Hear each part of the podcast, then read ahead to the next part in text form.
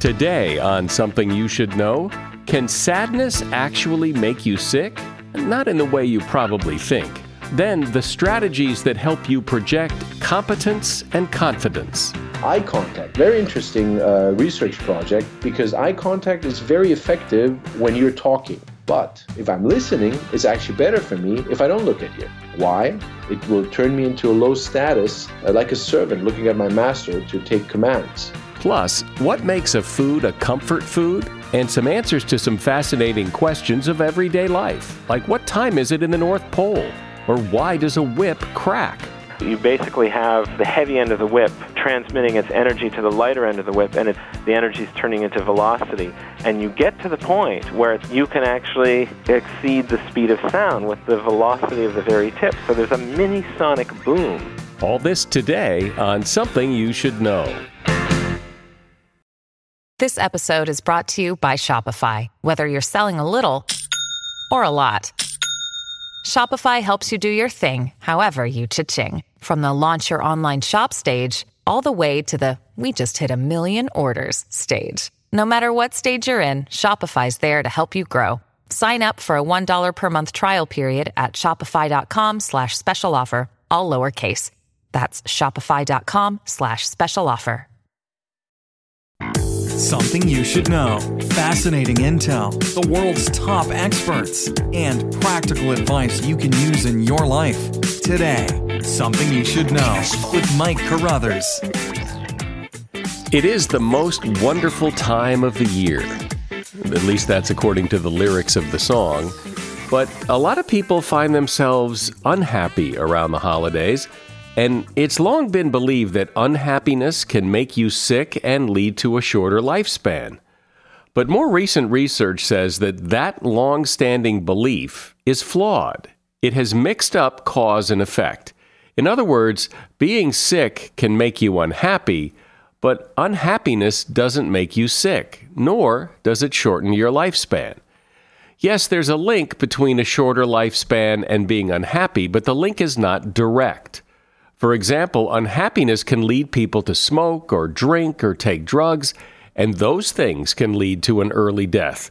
But unhappiness in and of itself does not. The research looked at data from the Million Women Study, which has tracked British women since 1996. And after discounting those who were sick to start with, they were left with 720,000 women and showed conclusively that unhappiness cannot and does not cause illness or early death all by itself. And that is something you should know. We all like to think that we're good at what we do and that other people notice how good we are at what we do. But in fact, that often isn't the case. The people who get noticed, the people who get promoted, the people who get asked to collaborate and move up, those people do something different besides just hope they get noticed. And you're about to find out what that is and how to do it. Jack Nasher is the founder of the Nasher Negotiation Institute. He's a professor at the Munich Business School and a visiting faculty member at Stanford. And he's author of a book called Convinced How to Prove Your Competence and Win People Over. Hi, Jack. Thanks for being here. Well, thank you very much, Mike. Thanks for having me. So, we all want to be perceived as competent and good at what we do. So, it seems to make sense that we should be competent and good at what we do. So, why isn't, why isn't that enough? What else do we have to do for people to notice and say, wow, this person is really outstanding? Well, um, yeah. I mean, in the first place, you you just have to realize that uh, you know being good has has very little to do with with how you're perceived. You know, this explains a lot. This explains why you have some colleagues or you know, some competitors are actually worse than you but more successful because and people think that wow, you know, they're fantastic, they're great. And the question, of course, the obvious question is, well, what what counts then? Uh, if it's not, you know, the result of our work, what counts?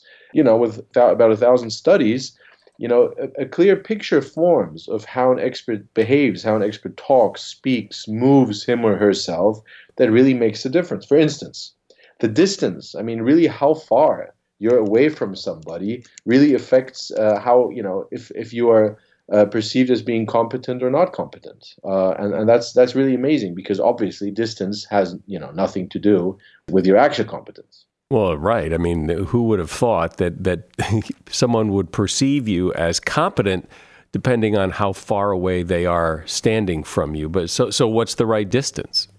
Four to five feet was, uh, which is 1.2 to 1.5 meters, is the optimal distance. Four to five feet is a, distance where you're perceived as being most competent. And know, it was a very boring study conducted with thousands or hundreds of people where they would just you know sit them or stand them next to each other and see if the you know the per- perception is different according to, to the distance. And uh, lo and behold, it was. So we have a very very clear number, four to five feet. And it really makes a difference. Now, if you see politicians uh, talk to some, uh, you know, uh, journalists, you always see that that distance, and that's that's not a coincidence. So I think people have a sense that confidence is very important in projecting competence and looking like you're good at what you do, but but maybe don't understand exactly how it works. So talk about confidence. You know, people trust others who they perceive to be confident. People who are confident are perceived as being more competent, uh, are being perceived as leaders. Now, if uh, you know, you, you never see a politician um, during a campaign ponder about subjects. The politician is always very certain about what to do about a certain problem, even though that's nonsense because he or she doesn't know how you know a certain plan of action will uh, affect uh, world peace or will affect the economy because you know these systems are so complex and yet they show certainty uh, to such an extent that you know once you know something about the topic, because I, you know I worked for the UN as a junior diplomat, and once you know about the complexity of the issues, it's laughable because it's impossible. You know, everyone who really knows what he or she is talking about would say, well, you know, this could happen, probably this could happen. I'm not sure. Let's try, but you know, we can't guarantee. But no, nobody would elect such a politician, and that's the problem. We look for people, so you can't blame them we look for politicians, we look for leaders who show us certainty in the midst of uncertainty. So if you don't know the answer, do you fake it? Well, that's that's a good question. Uh, I mean, honestly, let's look at uh, Donald Trump. In his campaign, obviously, he didn't have any political track record, and uh, you know, the only thing he always said was that he was great, he's fantastic, he's the best. That's it. And I thought, well, you know, this confidence, you know, it can go quite far, but not that far. He's not going to get away with that or even win with that. Well, I was wrong, obviously. And you know that's that's how far it can actually go and how far it can take you right to the Oval Office. So, what is confidence? What is it you project so that people say, "Oh, well, th- that guy's got confidence"? Confidence is uh, you know the way you talk that, that you have to know. It's the way you talk about tasks uh, at hand uh, that you're very optimistic about your tasks. It's also the way you move. Lots, lots of studies have shown that if you show confidence in your posture how you stand how you sit you will be perceived as more competent as a leader. Your language and there's something called power talking uh, found by actually a feminist uh, researcher that uh, she analyzed the language patterns of men and women, and she found that women tend to use a, a, low power language. They tend to be overly polite. They tend to use question tags. They tend to um, make statements sound like questions by raising their voice at the end of the sentence, like that. And it, it sounds kind of polite and nice and cute, but it's not good if you want to project competence. So, again, here you have to use a technique called power talking that shows confidence in your statements. So when you make a statement, it very clearly sounds like a statement and not like a question. Okay? So when I say confidence, it's not that easy because it's the, about the way you talk. It's about uh, what you know in terms of uh, power talking. It's what you say when you talk. It's your uh, posture when you sit, when you stand. But I think when people think about confidence, they think about it's a feeling. I feel confident. And it sounds like what you're saying is regardless of how you're feeling, you need to project that confidence with those techniques. You know, the, the very first person you have to convince is yourself. And that's that you do by a um, technique called priming. Priming means that, you know, you have to get yourself in a state of confidence. Well, how do you do that? Well, you do that like good athletes before important games, tennis players watch uh, video clips of their best matches. So, you know, you have to get in that state where you look at your successes. So, you know, what I tell my, uh, because I, you know, I give uh, seminars usually on negotiation, but, you know, you know, what we practice is that remember your greatest success. And I ask people, well, what was your greatest success? You know, stand up in front in front of everybody here. What was your, you know, what are you really good at? What, you know, why should anyone be led by you? Now the problem is if you can't answer these questions, how would you convince other people that you know they should follow you? How should you convince other people that you're actually good? So the very first thing you have to do is to convince yourself to be in this state of mind, to think about your successes, to think about what you're really good at. And it's only then that you can effectively communicate your competence by showing confidence. Otherwise, you will feel like a fraud. Let's talk a little bit about the nonverbal ways to project that competence and confidence. Smiling, for instance. Um, interesting research conducted on smiling. Now, the good news is you just don't have to smile a lot at all. As a matter of fact, smiling can make you look like an imbecile, like an idiot, because especially if it's not fitting. So you don't have to smile. Just smile when something is funny. Now that probably sounds like common sense to you, but you know a lot of people learn well you always have to smile. Well, you don't. That's a kind of good news because it will make you look like a low status salesperson. So uh, in that sense, actually, it's it's you know only smile when you feel like it. You don't have to. Eye contact, very very interesting uh, research project, which surprised me, because eye contact is very effective when you're talking, and you know, and I'm looking at you when I'm talking. But if I'm listening, it's actually better for me if I don't look at you. Why? Because again, it will turn me into a low status, uh, like a servant looking at my master to take commands. But so if you talk to me and I look away, of course, I have to be careful not to be rude. By looking away, by pondering, uh, you know, lo- kind of looking in the air and thinking about what you're saying, that's fine. That's actually good. That's effective. So when somebody's talking to you, don't keep eye contact. Look around, you know, look at other people, look back, not so you're not rude. But when you're making a point, don't be shy. Look them straight in the eye. Makes a very, very big difference. So, something I've noticed is how gestures can seem to make or break your image of competence. And I want to ask you about that in just a moment. So, Jack, let's talk about gestures and how important they are in projecting your competence. I was giving a talk uh, a few years ago and it was filmed. So they told me, you know, you have to stand there, the light is here, just don't move a lot. And what happened was I was just standing there uh, because I was scared, you know, I wouldn't be on the picture. So I didn't move at all. I, so I and I gave the same talk I, I I'd given a couple of hours earlier, and there was almost no audience reaction. And I was I was thinking why? I mean, it was verbatim, it was the same talk, the same slide, everything was the same, but I was standing there, and it just didn't work. And uh, there was an interesting uh, experiment conducted um, comparing the movement, uh, and the result was very clear. It was called the Dr. Fox experiment, uh, where they had a fake Dr. Fox giving a nonsensical talk. But when he moved with great enthusiasm, wow, what a difference that was. All of a sudden, he was perceived as being so much more competent, uh, interested in his own subject, and so on, and so much more competent. He got great ratings, even though it was an audience who should have known that it was utter nonsense. But all he did was um, well, it was an actor, so he was, you know, moving around and and uh, seemingly really, you know, like Steve Jobs, kind of really into what he had and loving uh, the, the, the topic. Seemingly, it was all fake. It was all fake. Here we go again, uh, and yet it worked. So move around, you know, show real enthusiasm uh, when it's uh, when it comes to your topic. And that actually does make a tremendous difference. And again, it was surprising to me because I thought, well, if I stand there and I just talk, and you know, all the attention is on my talk, is, actually better. But it wasn't. I'm wrong. I, you know, I was, I was totally wrong. Hey, a shout out to Claritin for supporting this episode and providing us with samples. You see, I'm what you call a seasonal allergy sufferer. Stuffy nose, watery eyes. If you have seasonal allergies, you know what I'm talking about. I don't sleep as well because I'm all stuffed up. Food doesn't taste as good. Luckily, though, for those of us who live with the symptoms of allergies, we can live Claritin Clear with Claritin D.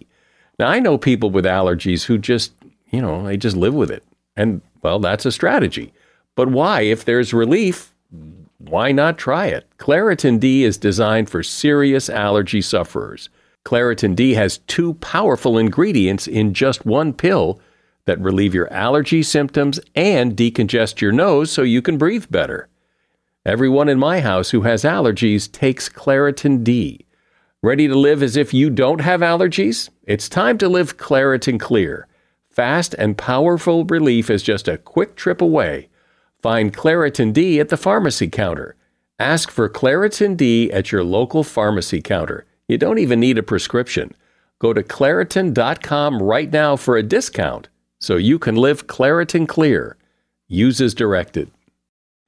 As a listener to something you should know, I can only assume that you are someone who likes to learn about new and interesting things and bring more knowledge to work for you in your everyday life. I mean, that's kind of what something you should know is all about.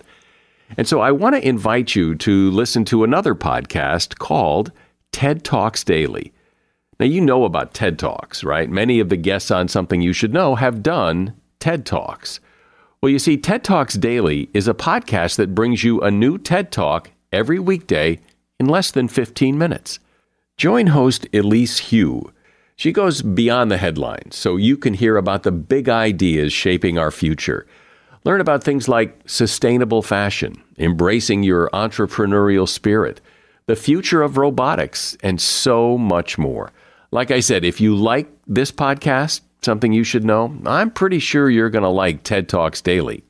And you get TED Talks Daily wherever you get your podcasts.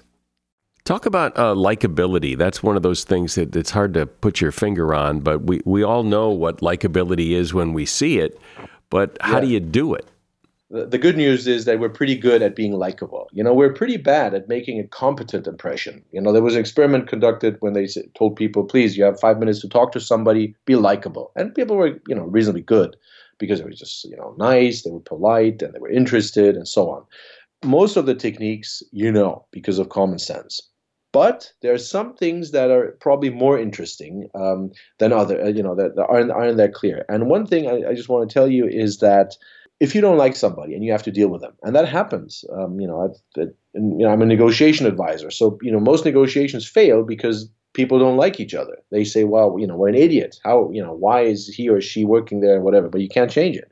So I'm just telling you, you don't have to suck up to them, but the least thing you can do is to show respect because you can't convince anyone of anything if they feel that you don't respect them. So um, again, you don't have to fake anything for that. You just have to find something, anything that you would respect about that person. Can be the shoes, the haircut, what he or she said. It doesn't matter. Just find something and think about that. But doesn't sucking up help? Doesn't praising people and telling them how great they are, doesn't that make them like you more? It does, yeah. Edward E. Jones from Princeton University did 40 years of research on the topic, and I and I just gave you, uh, in a nutshell, what, what, you know what what he uh, found. And yes, as a matter of fact, uh, to ingratiate yourself, to uh, build how he calls it a reservoir of goodwill early on, um, making compliments, but you have to be specific. Don't just say "great job." That's empty talk say, you know, I really liked it how you presented the, you know, used the slides and the presentation. I, I liked that a lot very nice, a specific compliment, not not just you know great. And be reluctant when you give a compliment. So, for example, yeah, you probably don't want to hear this, but you know, I really have to say blah blah blah. So, yeah, these are some tools as well. Absolutely. What about how do you convince someone that you're competent when it's a maybe they know that you've done something that didn't go very well, that you've got a reputation because something you did screwed up or whatever. How do you dance around that? Oh yeah, that's a you know important topic because of course we do screw up here and there. You know, screw ups happen, but you know some people seem to get away uh, with the biggest screw up, and the question is why. And um, we can use an effect called the halo effect for that. And the idea is quite simple: that if you have a you know if you have good news, um, you have to associate yourself with the good news as much as possible because you know the halo effect is basically the power of association to uh, you know uh, to, to, to sum it up. Um, so if, if we have good news we want to associate ourselves with it as much as possible. So if you have good news stand up be in the center of the room talk about it as much as possible. You can give credit to thousands of people it doesn't matter because you're the one standing there. People remember you. You will be associated with the good news. And the same if you have bad news do the opposite. Um, you know, just stay seated. You can take all the responsibility, but just kind of don't be in the picture. And then immediately redirect. Redirect the bad news to good news. So instead of just saying, "Oh, I, you know, I made this mistake, that mistake, this, and blah blah," I'm sorry, I'm so, you know, and, and by the way, you know, I also sucked at that two years ago. I did this, and I know. What you should do is, and that's every PR agent, crisis communication. That's what they what they will tell companies. First thing you do, admit, accept responsibility. This takes you probably 30 seconds. Then immediately shift to the learnings. Immediately tell them what you learn. Immediately tell them what's going to happen from now on and what you will do, from now on. So you can turn bad news into an advertisement showing that, wow, you know, you're responsible and also you learned a lot. This will never happen again because of A, B, C, D, and so on. Okay. So, and then you stand up because again, people remember the positive things about your presentation because you stand up, you're associated with them. What's an example of something you see people do wrong over and over again? Modesty is a huge mistake. You know, modesty concerning your core abilities. You know, people saying, "Oh, you know, it worked out. I was just lucky," or you know, "I was just there at the right time." You know, if you say that, you get a laugh, and people will think, "Wow, you know, modest uh, person," but it will destroy your perceived competence. You should never do that. It is interesting that you know when you say modesty is is a mistake, and yet uh, we're told not to brag. We're told we we're we learn growing up that we you know shouldn't just keep the yeah. uh, the spotlight on ourselves. But well, we, yeah, we learn that the world is fair. You know, that's what we learn. We learn that you know work hard and you know you you will be successful, and that's just not true. It's all it's nonsense. And of course, if I could change the world, would say, you know, everybody should get what he or she deserves. But we don't get what we deserve. We, we get what we negotiate. Right. You know, it's as simple as that. And and the question is how do to react to that. And you know, sometimes as a, a business psychologist, you know, I see phenomena. I think, wow, you know, we're so irrational. It's unbelievable. But what can I do? You know, there's nothing I can do about it. We I can't change uh, our our modus operandi that's been uh, programmed in our brain for the last you know I don't know hundreds of thousands of years. You just can't do that. You know, that's how we are. I remember, you know, when I was young, one of my first jobs, and I, I, grew up believing what you just said that you know you work hard and that's what helps. And and then I saw I, I worked for a guy who who couldn't have been more incompetent if he tried, but he always came out looking like a smelling like a rose. He had the ability to get jobs, but he didn't necessarily have the ability to do the job because people liked him. People kept promoting him. People ke- I thought, "Wait a minute, there's something here. There's something to this." Yeah, it happens all the time. I mean, you know, once you realize that, you will and, and that's, you know, it really helped me because, you know, it's kind of like you and I, I was sometimes I was really depressed because I thought the world is just so unfair, you know and and uh, and then I figured, well, either I'm gonna you know be depressed for the rest of my life, or really I'm going to do something about it because it's like JFK once presumably said, the world is not fair, but not necessarily to your disadvantage, and that made all the difference. And then I thought, okay, let's just you know live with it and just make the best of it, the best for ourselves. I know there are people who are skeptical about this that uh, projecting competence and confidence isn't as important as being competent and confident. And you have the story of the of the violin player, which helps to drive your point home that you you can't expect people to see your competence just by looking. That you need to make them pay attention. The story of Joshua Bell, uh, the greatest violin player, uh, probably of our times, and he went uh, to play at, um, at a metro station in D.C. a few years ago, and they thought that people would stop people would go crazy because even if they're uneducated if they know nothing about classical music they would just know, notice that this is a genius at work. And uh, you know what happened? Nothing happened. No, not a single person. It was like i think 42 minutes or so not a single person stopped. Nobody. And that to me was just mind-blowing. And but again you know illustrating that you can be the best and nobody cares. Nobody notices. You can die the best who's ever lived and nobody will know. Nobody will care. You have to, you know, take care people know that you are good. And if you don't do it, nobody else will. And I love that story because it it so proves your point because that violin player in a concert hall with those very same people sitting in the audience would be applauding and on their feet and yelling, you know, bravo and genius and everything else. But in a subway station, eh, you know, because so much of what people think of us is, like it or not, how you dress it up and how you project it. And, and that's such a great story. Jack Nasher has been my guest. His book is Convinced How to Prove Your Competence and Win People Over. You will find a link to his book in the show notes. Thanks, Jack. Appreciate you being here. Well, thank you very much. Thanks for your interest. So, I think it's human nature as you travel through life. Interesting questions just pop into your head. It seems that's how the brain works. What time is it in the North Pole? Why are the windows on ships typically round and not square? Why are the numbers on a telephone keypad in a different order than the numbers on a calculator keypad? Well, you could look up the answers to these questions, but you probably never do. However, Ivan Semeniuk, who is a science reporter, he has looked up the answers and a few others. A few years ago, he, along with New Scientist magazine, released a couple of books that explored these questions, which came from readers of the magazine.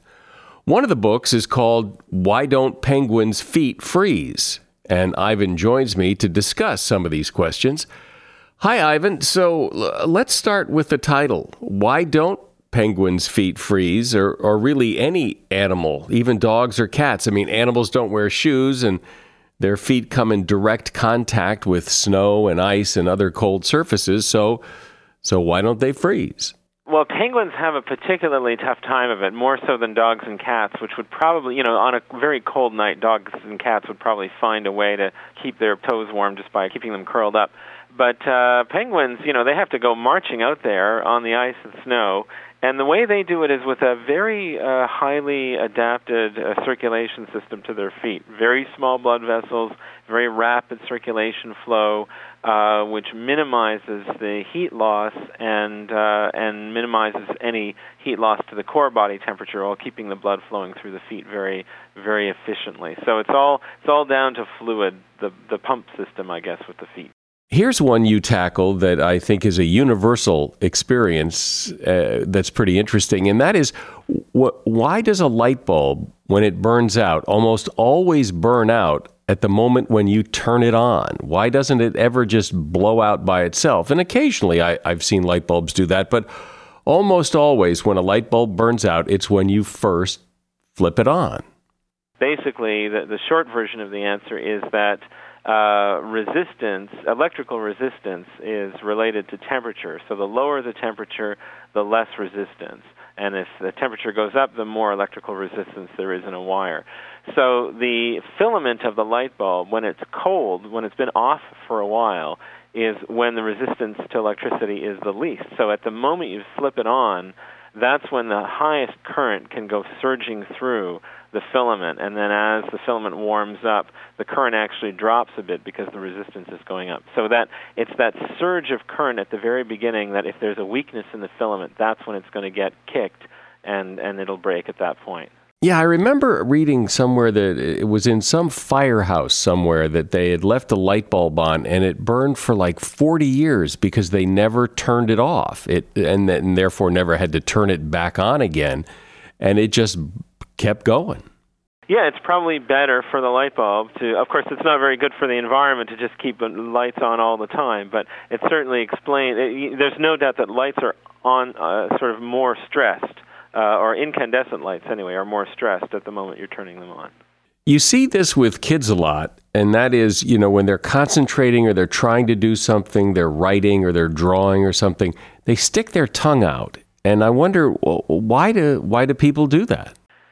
Yeah, this is a really interesting question, and I think it's one of those where we could still stand to have more answers. So we, we've got a couple of different answers to this question. It definitely has to do with uh, focusing on. You know, you you bite your tongue when you're trying to focus on something else. You know, like say threading a needle, that sort of thing.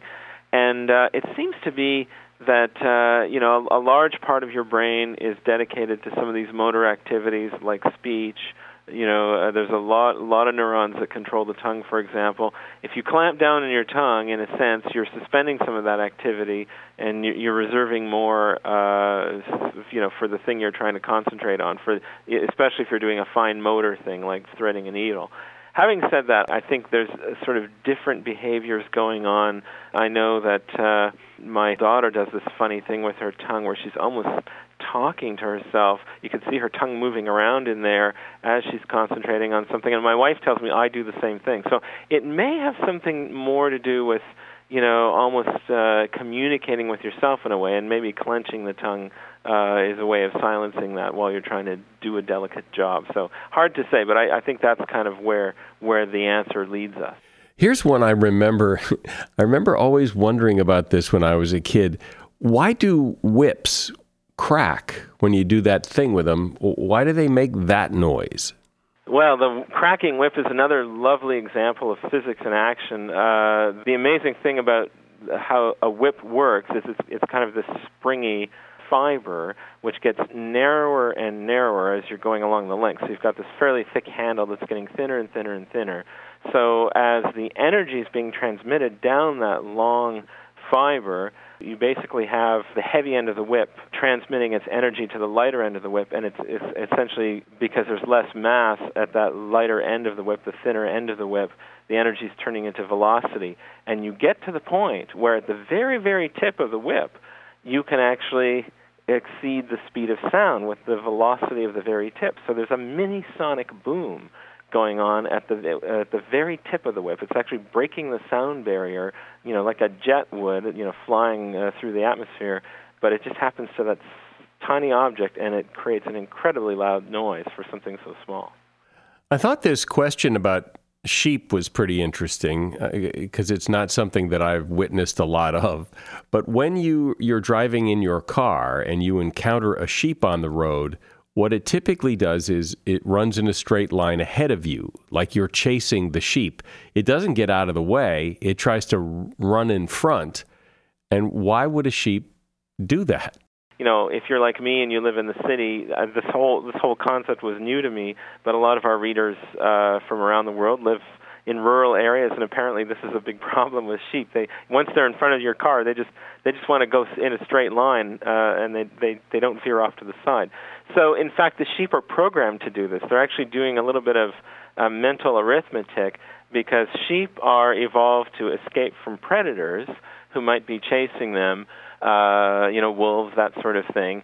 And a sheep realizes that if uh, if it keeps itself in front of the predator, it's presenting the least target, and it's also uh, you know giving it its best chance to escape from a predator that's running after it. The minute a sheep veers to the side, it's exposing its flank to the predator. As it's turning off to the side, the predator can try to uh, get closer to the sheep by kind of triangulating and, and making a shorter distance and making a run for the sheep that way. So the sheep know that it's smarter, mathematically better for them to just keep going in a straight line.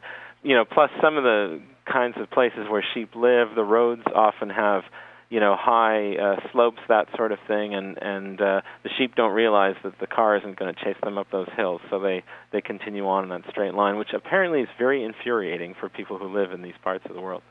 This probably wreaks havoc with Santa's workshop, but what time is it in the North Pole if the North Pole is at the top of the Earth, theoretically time doesn't change. That's kind of a philosophical question, and that actually led to many, many answers. Uh, of course, there's no real time at the North Pole. Uh, uh, you know, the, all the time zones uh, theoretically converge at that point, so it can essentially be any time you want. And people who are polar explorers or who work in high polar regions actually have to just go through the motion of selecting a time that makes the most sense for them. It's actually not that different from people living on the space station or if if there were astronauts on the moon, they would have to, you know, essentially live and eat and sleep by a time that they chose that that probably makes the most sense uh, to to sync up their activities with mission control. So it's it's somewhat similar at the Arctic or the Antarctic. Uh, of course, a lot of our readers also weighed in on how this might affect Santa Claus and, and whether the fact that there's no real time at the North Pole you know, does that somehow explain how Santa Claus can deliver gifts to all parts of the world at the same time at midnight all the time? Because it's, it's essentially midnight all the time at the North Pole, or, or any other time you want it to be all the time. So there, there could be something in there uh, to explain the Santa Claus mystery. Here's one I remember hearing about or thinking about, and that is uh, the air that I breathe. Who who has breathed it before? Uh, someone famous may have breathed the same, same air I'm breathing. I think that is such an amazing thing, and as it turns out, yes, it is. Uh, the number of atoms in your breath is uh, not unlike the you know the comparison between atoms and the amount of volume of air in, in your lungs is not that different from the amount of breaths uh, in you know that there are in the Earth's atmosphere. And uh, if you just allow for the laws of diffusion, uh, as those atoms spread around, you are almost certainly breathing breath that was breathed by Napoleon or Julius Caesar or Shakespeare or virtually any other human being uh, that ever existed on the face of the earth. It's it's a remarkable thing. Uh, this is kind of by averaging it all out, of course. And if you go further, and, and I mean, it's also true for all. You know, there are extinct species. You know, we're breathing the same air that the dinosaurs breathed long ago, and and certainly some of the air that you take in every breath was air that at one point went through the body of a dinosaur. A question I think a lot of people have wondered about in their lifetime when you look at a ship is why are the, the portholes, the windows on a ship, why are they round? Well, in fact, the the roundness of windows on ships is something that's an artifact or, or is a byproduct of the switch from wooden to metal ships. Uh, you know, if you look at uh, pictures uh, uh, of those old tall ships of the past, or or if you watch carefully, uh, you know, Master and Commander, or, or, or some of those great naval films, uh, you don't actually see any round windows in those wooden ships. Uh, you know, wood is not very susceptible to fatigue. It's a very pliable, um, uh, durable material. So, uh, you know, sh- win- windows can be any shape if you're making them out of wood.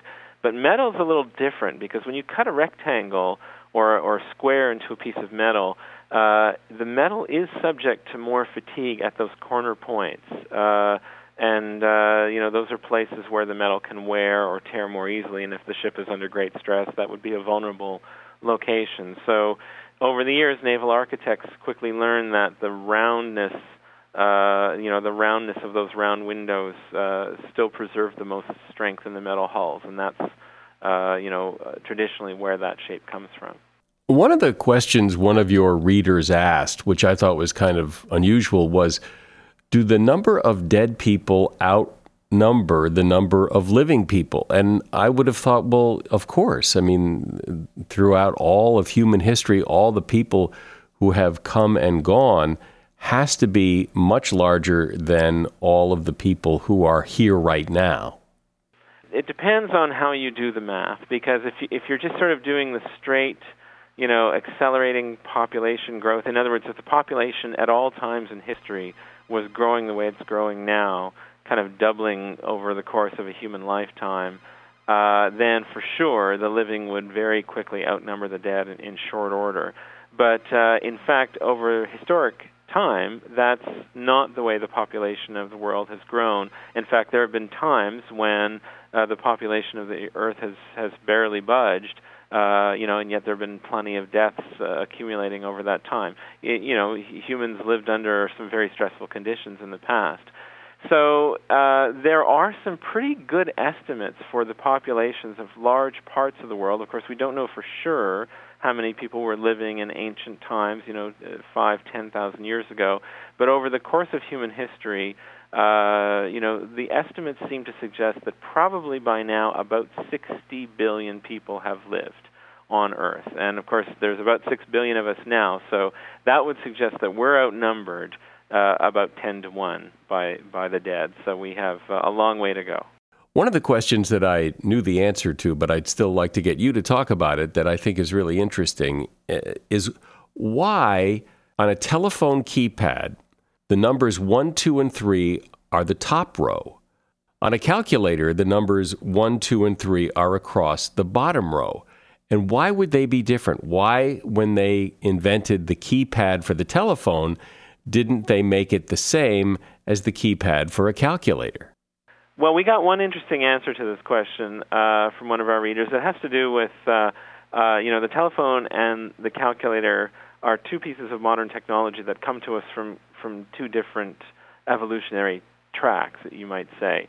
The calculator is basically a descendant of the mechanical adding machine, and you know, adding machines. And I still remember uh, my parents had one of these adding machines. Uh, you know, they ran a restaurant and they used it to add up their their bills at the end of the day. And those adding machines always had the zero at the bottom with the one and the two working upwards. So the the lowest numbers were were always at the bottom. And I think that has to do with uh, statistically, you probably press the one and zero more if you're adding up uh, numbers, especially if you're adding up prices, uh, and you keep those numbers close to the uh, the functions, you know, the add and subtract and equal signs and so on. The phone, completely different uh, history. Phones originally didn't have any numbers at all on them, and then when they got the numbers, it was the big rotary phone where you had uh, the the number indicated the number of clicks uh, as you were turning the dialing rotary phone. So the low numbers were at the top. You didn't have to turn the rotary very much to click one or two times. You had to turn it all the way around uh, to click uh, nine clicks. And then the zero actually uh, was was put by the nine because it kind of uh, stands in for a ten, basically. So. So uh, today, when you look at a digital phone it, uh, with the numeric keypad, it still keeps the lower numbers at the top and the and the zero is down there by the nine. Well, I always think it's fun to to explore those questions that everybody wonders about but doesn't know the answer to or or isn't sure of the answer. It's always fun to to get the answer.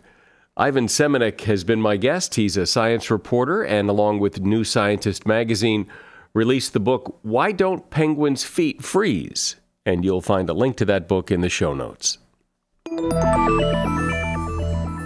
There's a pretty good chance that this time of year around the holidays, you're eating some of your favorite comfort food, maybe some foods you don't eat any other time of year. So, what makes a food a comfort food? Well, the term comfort food was added to the dictionary in 1977 as food that comforts or affords solace. So, any food can be a comfort food, and your comfort food can be and likely is different than mine.